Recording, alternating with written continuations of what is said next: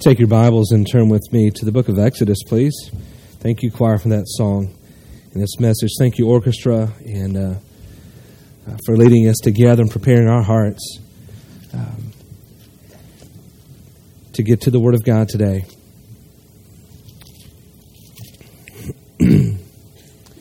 the Greek philosopher Plato said that the saga of a nation is a saga of a family written large.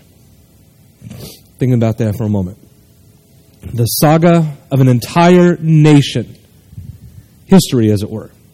The history of a nation is that exact same history of a family written large. He's exactly right.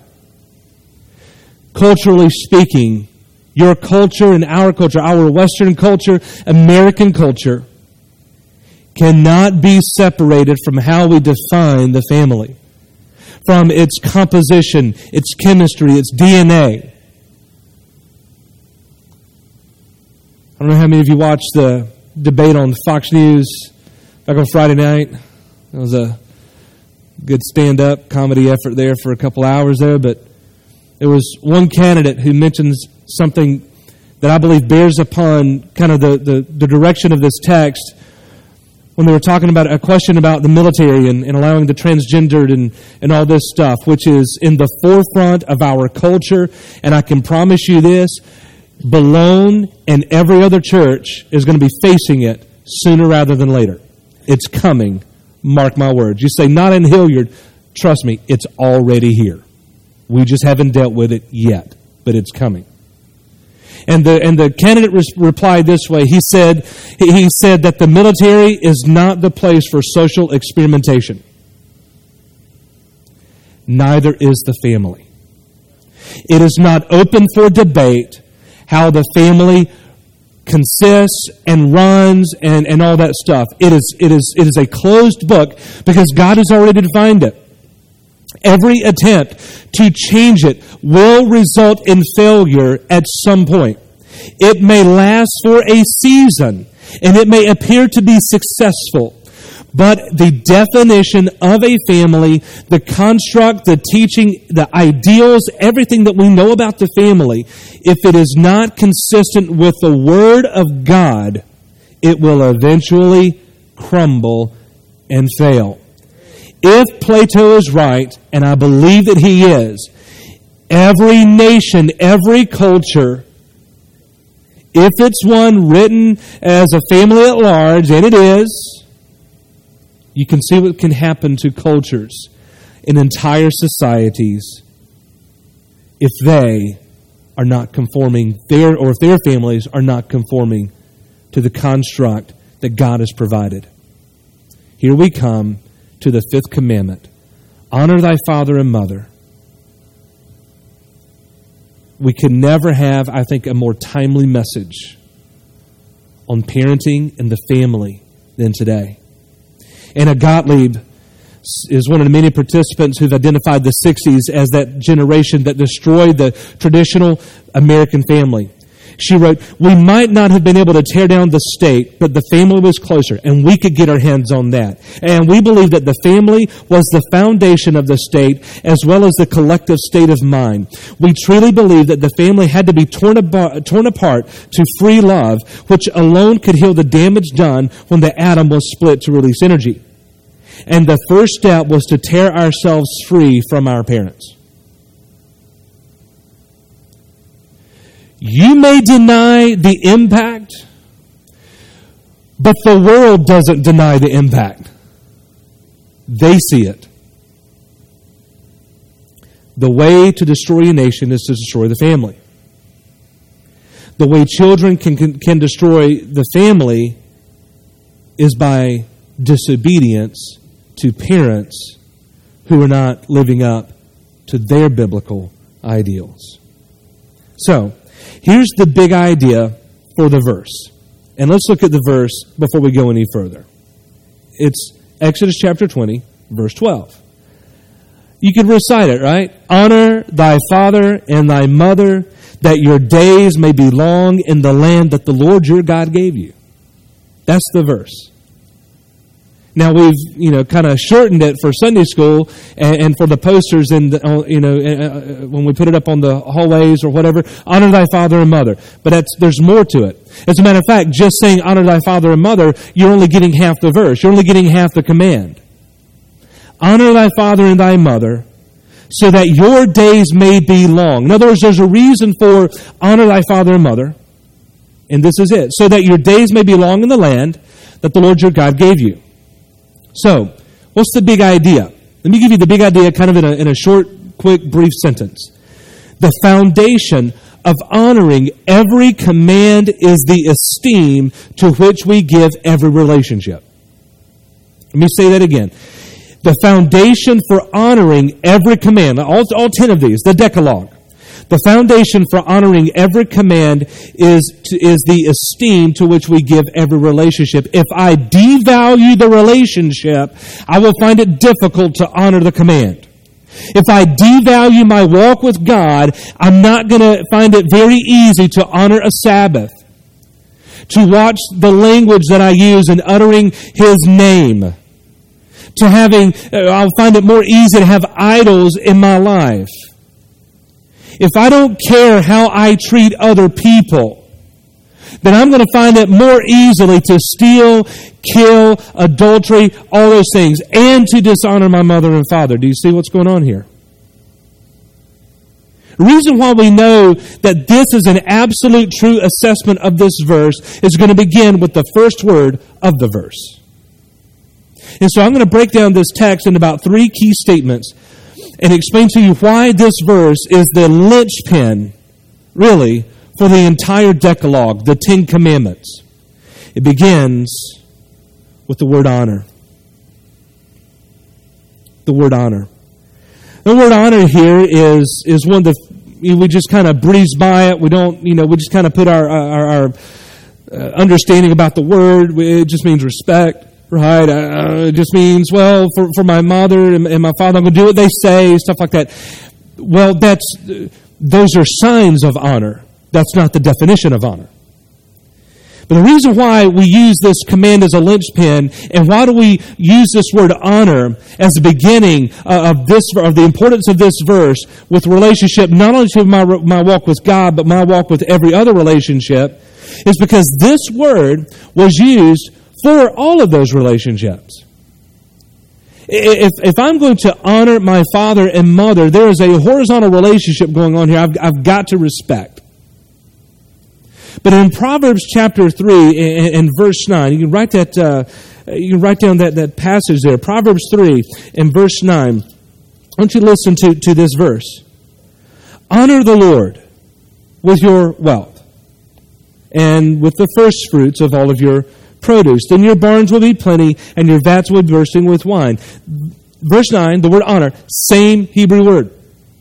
That same Hebrew word is used in its, in its Greek counterpart, is used throughout the scriptures, defining our relationship to horizontal, uh, you know, horizontal relationships and also my vertical relationship, how I relate to God.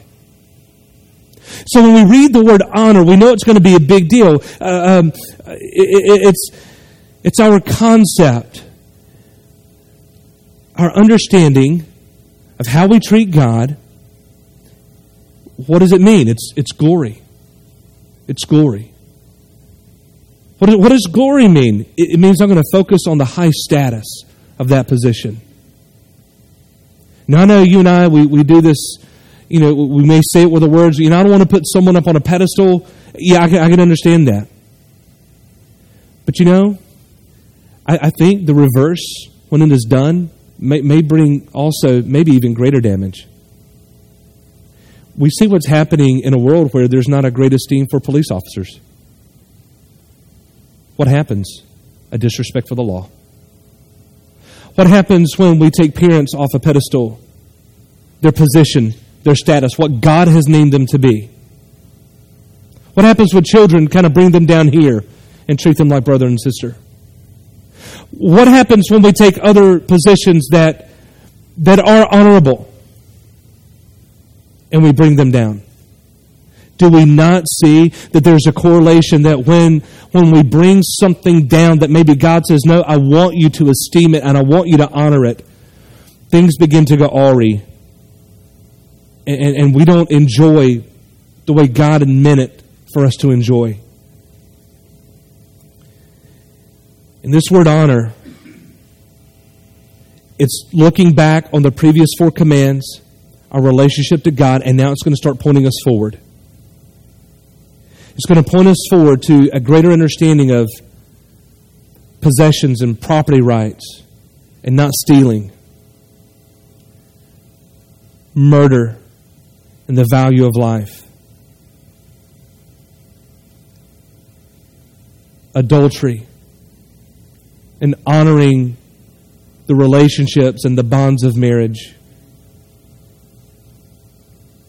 Of being who God designed you to be and not bearing a false witness, not, not, not feeling like you have to put on airs to be accepted by other people. To realize that what God has given you is enough and you can be satisfied, so you don't need to covet what someone else has. You see what's happening here? This verse is, is a big deal. John Calvin, the theologian of the Reformation, said the first foundation of righteousness is the worship of God. When this is overthrown, all the remaining parts of righteousness, like the pieces of a shattered and fallen building, are mangled and scattered. Apart from the fear of God, men do not preserve equity and love among themselves.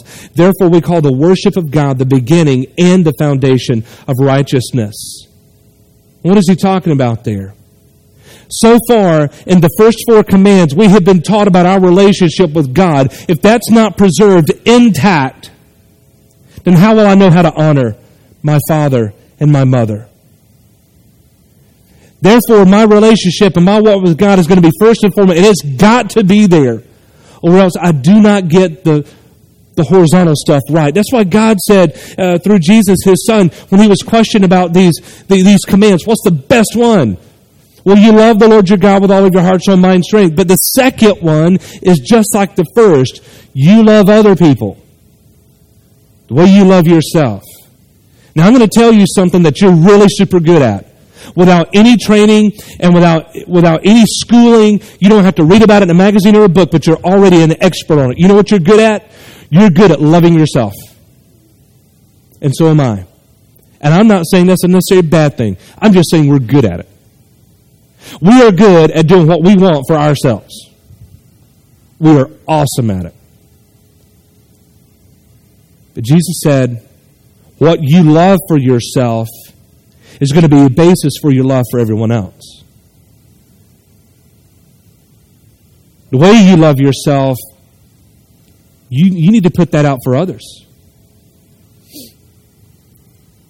St. Augustine said this If anyone fails to honor his parents, is there anyone else that he will spare?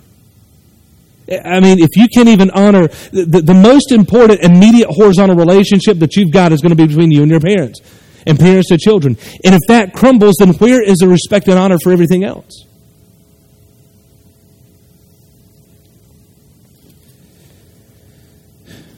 So that's honor. What about father and mother? What is interesting is that the Old Testament, which is a you know patriarchal type driven you know uh, uh, series of books, singularly identifies the positions of both father and mother as equal authority in the shaping and in, uh, of the child's life and in the value of the home. Does that have any bearing on the meaning of the text? Absolutely. The text could have just said parents. But no, we have a father and a mother. Why is that? Well, think about creation. There was a first series of parents, a father and a mother. Um, kind of thinking about gender, it was a man and a woman. And that was and it was just one of each. So that's where we kind of began our understanding of its significance. God has defined how our culture operates. It has defined the base unit of our culture. John Mackay wrote, the status of father and mother had to be jointly acknowledged to preserve integrity of the family and also promote the well-being of society. When societies fail to observe the need to promote family life, they are sowing the seeds of their own downfall. So, in other words, honoring of parents represents the beginning of honor for other relationships. Where honor is taught, expected, and given, that honor is transferred to others. And we have examples in the scriptures. We have the relationship of state and citizen in Romans 13. We have the example of pastor and layman in 1 Timothy 5.17. The, issue, the, the, the uh, husband and wife in Ephesians 5, 22 and 23. Guess what? We also have relationships that are taught between employer and employee in Ephesians 6, verses uh, uh, 5 through 8. You see, guys, everything begins in the home. I remember getting my very first job, and uh, it was it was not a big deal. Uh, I worked at a general store. I mean, like the the the the, the typical general store. I mean, we sold everything from cans of bologna to work boots. You know, I mean, we sold everything. Dickies pants for work, and we sold cans of sardines. We sold fertilizer. It was a true general store. And it was run by Mr. Ed Acock. Mr. Ed Acock was the proprietor, and it was painted on the side of the store. That was my first job. And my dad was driving me because it was, uh, you know, my first day of work, and, and he felt he needed to give me some final pointers. And he was giving me some pointers about respecting my employer. For to him, it was a big deal. Do what he says, you know. Don't, eh, but don't wait to be told to do something. You, you, st- you be busy, be at work, you know. My understanding and work ethic, or of a work ethic, began with what my mom and dad told me. So we kind of shift from a children centered word of honor.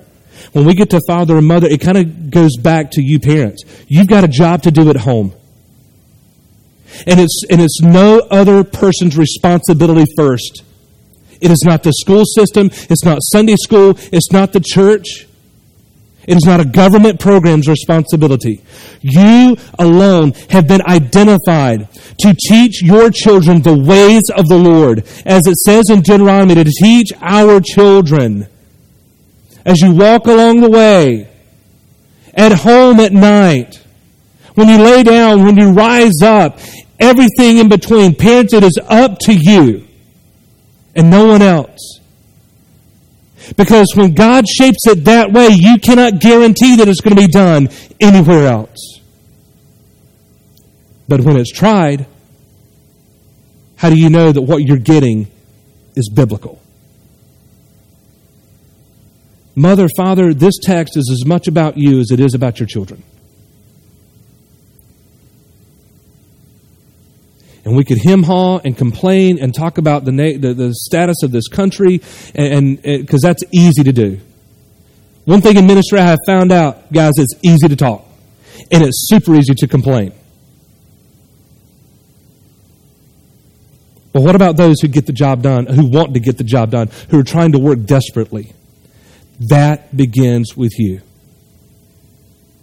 Parents, that is your first order of business. It is your absolute priority to train your children up in the way of the Lord. And it begins with an understanding of who God is. Remember those first four commands? Because that applies to you as well. You're not going to know what to teach your children if you don't know God yourself. Let me just put it to you this way you will give to your children what is in your heart right now. If you have a hard heart, what are you going to give your children?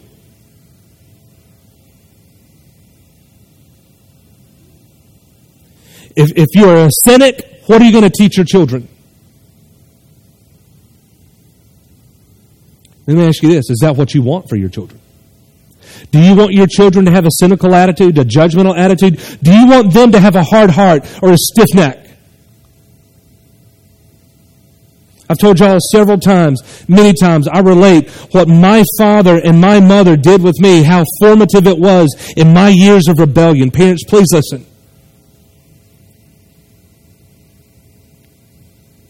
I was in stuff I should have never, never been in.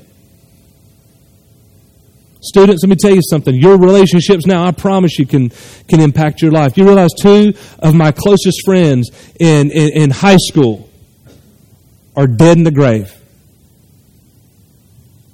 Both of them got shot. One got shot for messing around with another woman. Another got shot for dogfighting.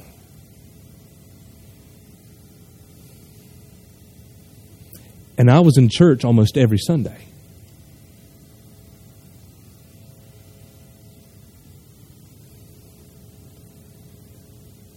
But it wasn't until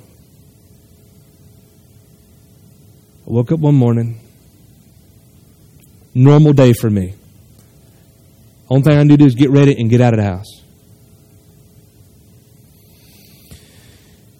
Go do my thing. I was in college at the time and go spend some time taking classes, and then I'm off doing whatever. Something slowed me up one morning. I don't even remember why or how. It was my practice of my mom and dad to do devotions kind of early in the morning. And guys, it's, it's something to tell people you're praying for them, but when you hear people praying for you. And I heard my dad. And here I am, a church going kid. On the outside, I look straight and narrow. It's easy for us to do that on a Sunday morning.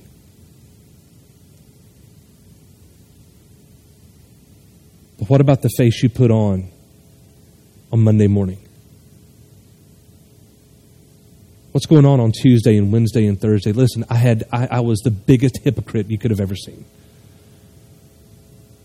And then I heard my dad praying for me. You know what I found? This is what I realized. There's hope. I did not, I, I could walk out that door. Listen, by God's grace, it, I could walk out that door and live a different life. And do something different with my life. And I was trying to play a big act. I mean, I was in, I was in, you know, public service as a firefighter and EMT. And then trying to hang on to all of these relationships. I couldn't even keep those because they were getting shot left and right.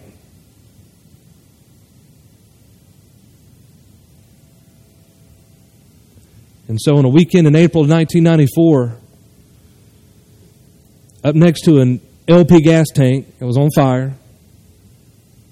The Lord put me on fire, literally. Lit me up on my left side from top to bottom. First, second degree burns, top of my head, down to bottom of my feet.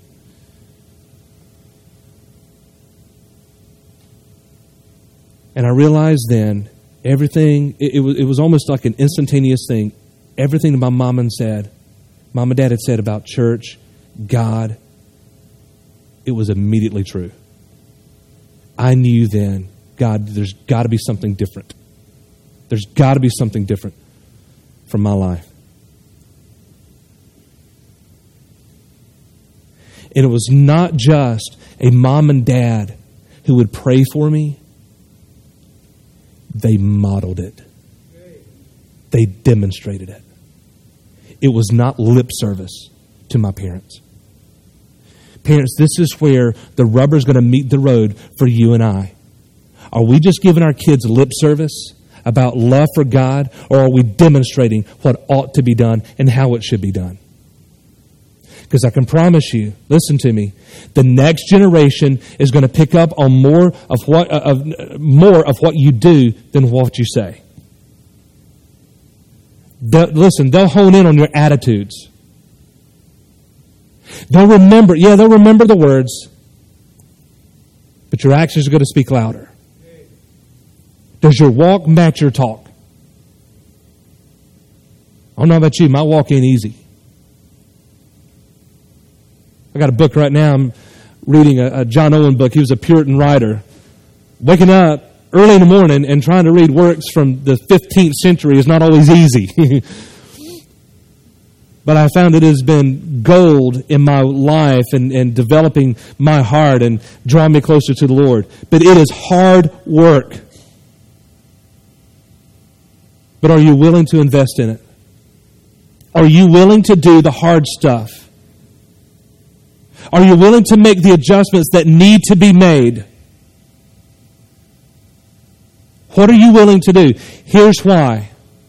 The last part of the verse tells us you have no guarantees. Look at this. That your days may be long in the land that you earned. No, that's not what the Bible says.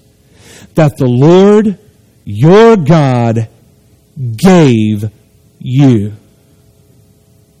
You are here only because God says so. Think about that, guys. The next breath you take, you only take it because God designed it that way. If you have the chance to make it home and not die in a car crash, you will only get there because of God's amazing grace. You don't live in this land on accident. God gave it to you. And he says, Your obedience towards me has everything to do to how you enjoy your time in the land. Now, is he talking about actual hours of the day and how many years that I'll live? Well, theologically speaking, this, this phrase here is called an aphorism. And, uh, uh aphorism, excuse me. An aphorism is a saying that generally it is valid you know, when it's demonstrated in life. And, and we know that this verse is correct. And here's why. Let's look at it at a common sense level. A godly mom and dad will teach their children to stay away from a lot of dangerous, harmful stuff, right? If you stay away from a lot of dangerous, harmful stuff, you tend to live longer. That's just the way it is. If you don't have parents who tell you to stay away from drugs and alcohol and stuff like that, those things are, are going to be the ones that kill you. Staying away from people, you know, I, I had bad influences in my life. And I just think about every day God, had I stayed with them one extra day, would I have been with them? Had I been there one extra day? So the saying is absolutely true. Yes, lengthwise your day will be long, but the word long also has another connotation, and it means enjoyment. That your days will be long. In other words, it will be full and complete that has everything to do with why God said, This is the land that I'm giving you. I am giving you a promised inheritance. I'm giving you something of mine to you. And if I'm going to give you something of mine to you, I'm going to tell you how to enjoy it the way it's supposed to be enjoyed. That your days may be long in the land. So, parents, and children, if that relationship is not based upon God, if there is no honor of the Sabbath, if there is no honor of God's name, if there is no, uh, if there is a, a, a presence of idols where God is not singly and wholly worshipped and honored as God, you won't enjoy the, the time you've got in the land. It won't happen.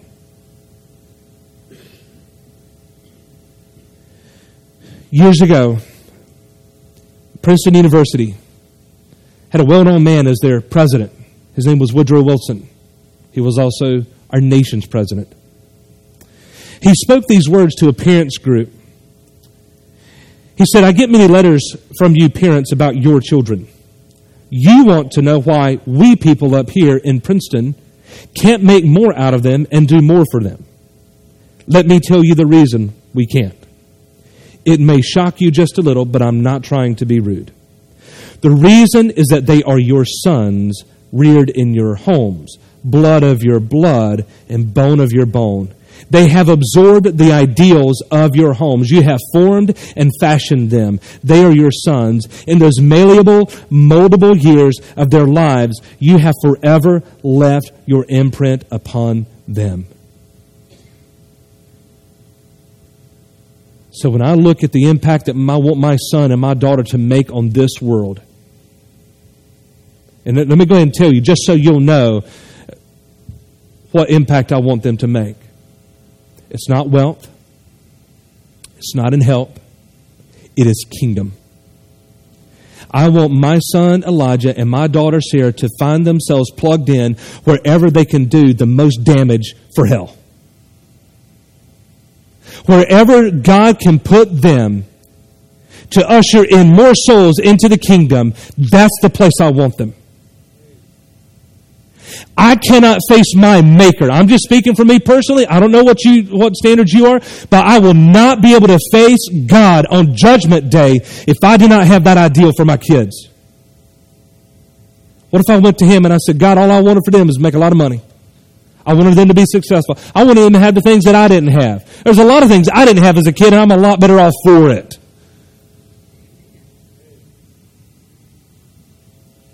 God, I want my children to have been the arrows of a warrior of God, where I could draw back and I see the target that will do the most good, and I'm going to let it go. Because, God, that's what you told me in the book of Genesis. That's the way the family is supposed to be. It is not, it is not for the family business. It is not for the, it is to do the work of the kingdom. And I have seen family units doing that as a whole unit, right where God placed them. I've seen family units do it when they've spread out and, and gotten into places. I've seen them do it a variety of ways. But here's my point God gave you this land. I don't, I'm not being rude and I'm not, not being ugly. I, I understand the value of our armed forces. But it would be rank heresy if I did not say that America, our country, where we live, is more a product of a gracious God than anything else. And I want to enjoy this time here. This is not a political message. This is just this is a biblical message. I want my son and my daughter, I want them to enjoy the time that they have on this earth. But it begins with their mom and dad knowing enough about God and teaching them that the gospel is not a gospel of convenience. I serve God with all of my heart, my soul, my mind, and my strength every minute of the day. I want to give my son and my daughter a father and a mother that's worthy to be honored. And then and only then will I be able to look at them and say, guys, pay attention to my lead. Listen to what I'm telling you. Heed what I'm teaching you. Be mindful of the warnings. What imprint? What imprint of the greatest command are your children receiving in your home right now? What is it?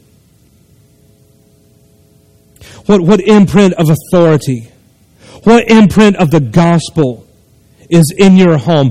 What impact are you having upon your children? Think about it this way.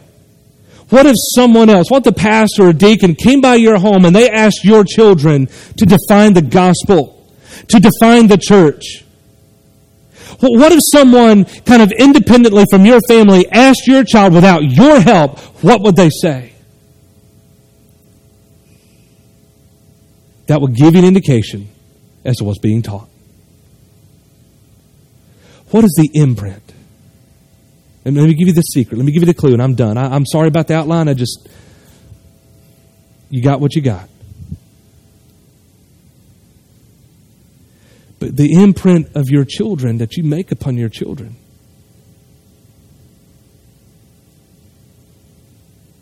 You can't give what you don't have. If the imprint of the cross is not on your heart, don't expect that you're going to be able to give that to them. If the imprint of Jesus is not upon your heart, don't think you're just going to automatically wake up and say, I'll be able to do it. I, I can give it to them. Only what you have is the imprint that you'll be able to make. So, father and mother and child, listen to me. The greatest imprint you can have is going to be the cross. It's going to be the gospel.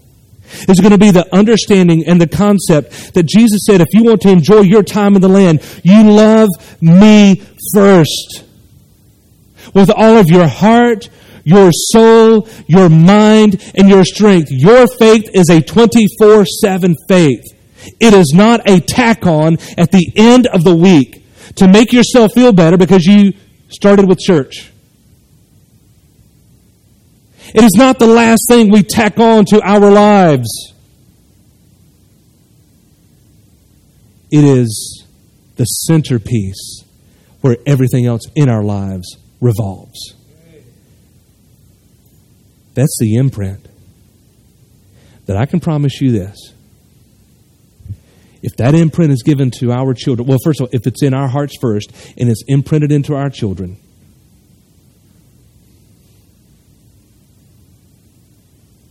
you don't have to worry about this society much longer. You really wouldn't. You wouldn't have to worry about the state of the church.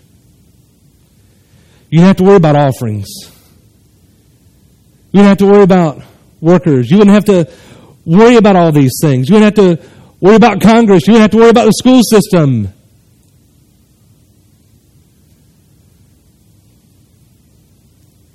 Because part of the gospel means we take that same hope that you and I have found and we see absolutely how many people we can tell of that wonderful good news that has transformed your life and made you prince and princesses of a king of the King of Kings and Lord of Lords. Honor your father and your mother so that your days will be long in the land that the Lord your God gave you. Who knew that that formula, who knew that that one verse would be the secret? It would be the formula. It's the recipe for the true success of a nation. Let us pray. Heavenly Father, I pray, dear God, that we will begin to, um, if we've not already, that we will begin right now thinking about this text upon our personal lives and our hearts. Lord, I do not want to, um, in any stretch of the imagination, I do, I do not want to manipulate people to do something that they may not be ready for or comfortable in doing. But where I feel that I'm off limits, your Holy Spirit is free.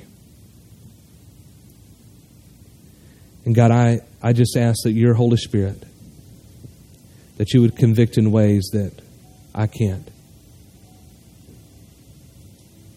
that you would impact in ways that I'm not able to. And that every single person in here would give a fresh assessment of their role as father, mother, and of child. That all of us would kind of take a fresh look at the impact that our family unit will make upon this nation, upon our country, upon our church. Father, may we be willing to stop making excuses, to stop justifying the convenience, to realize, God, that greater reward, greater enjoyment, greater fulfillment comes when I put you first. Not in word only, but with every fiber of my being. Father, I end this prayer realizing that there are real and significant hindrances that are present in the lives of mommies and daddies and of sons of daughters. God, I am not ignorant to know that the evil one is at work. And God, I know that his excuses can be so real. And Father, our guilt is also real our shame is real. Father, this is not a prayer or a plea for increased shame or guilt or excuses, but realizing that at the foot of the cross, all of those things, all of those things we can be free from. by the bending of our knee, the position of our heart, and a fresh assessment of the gospel power of Jesus Christ in our lives. Father, I pray that as we sing, no one in this place would be hindered in coming. No decision would be left undone. No prayer would be left unsaid. That your full and perfect will would be accomplished in this time of response. In Jesus' name that we pray.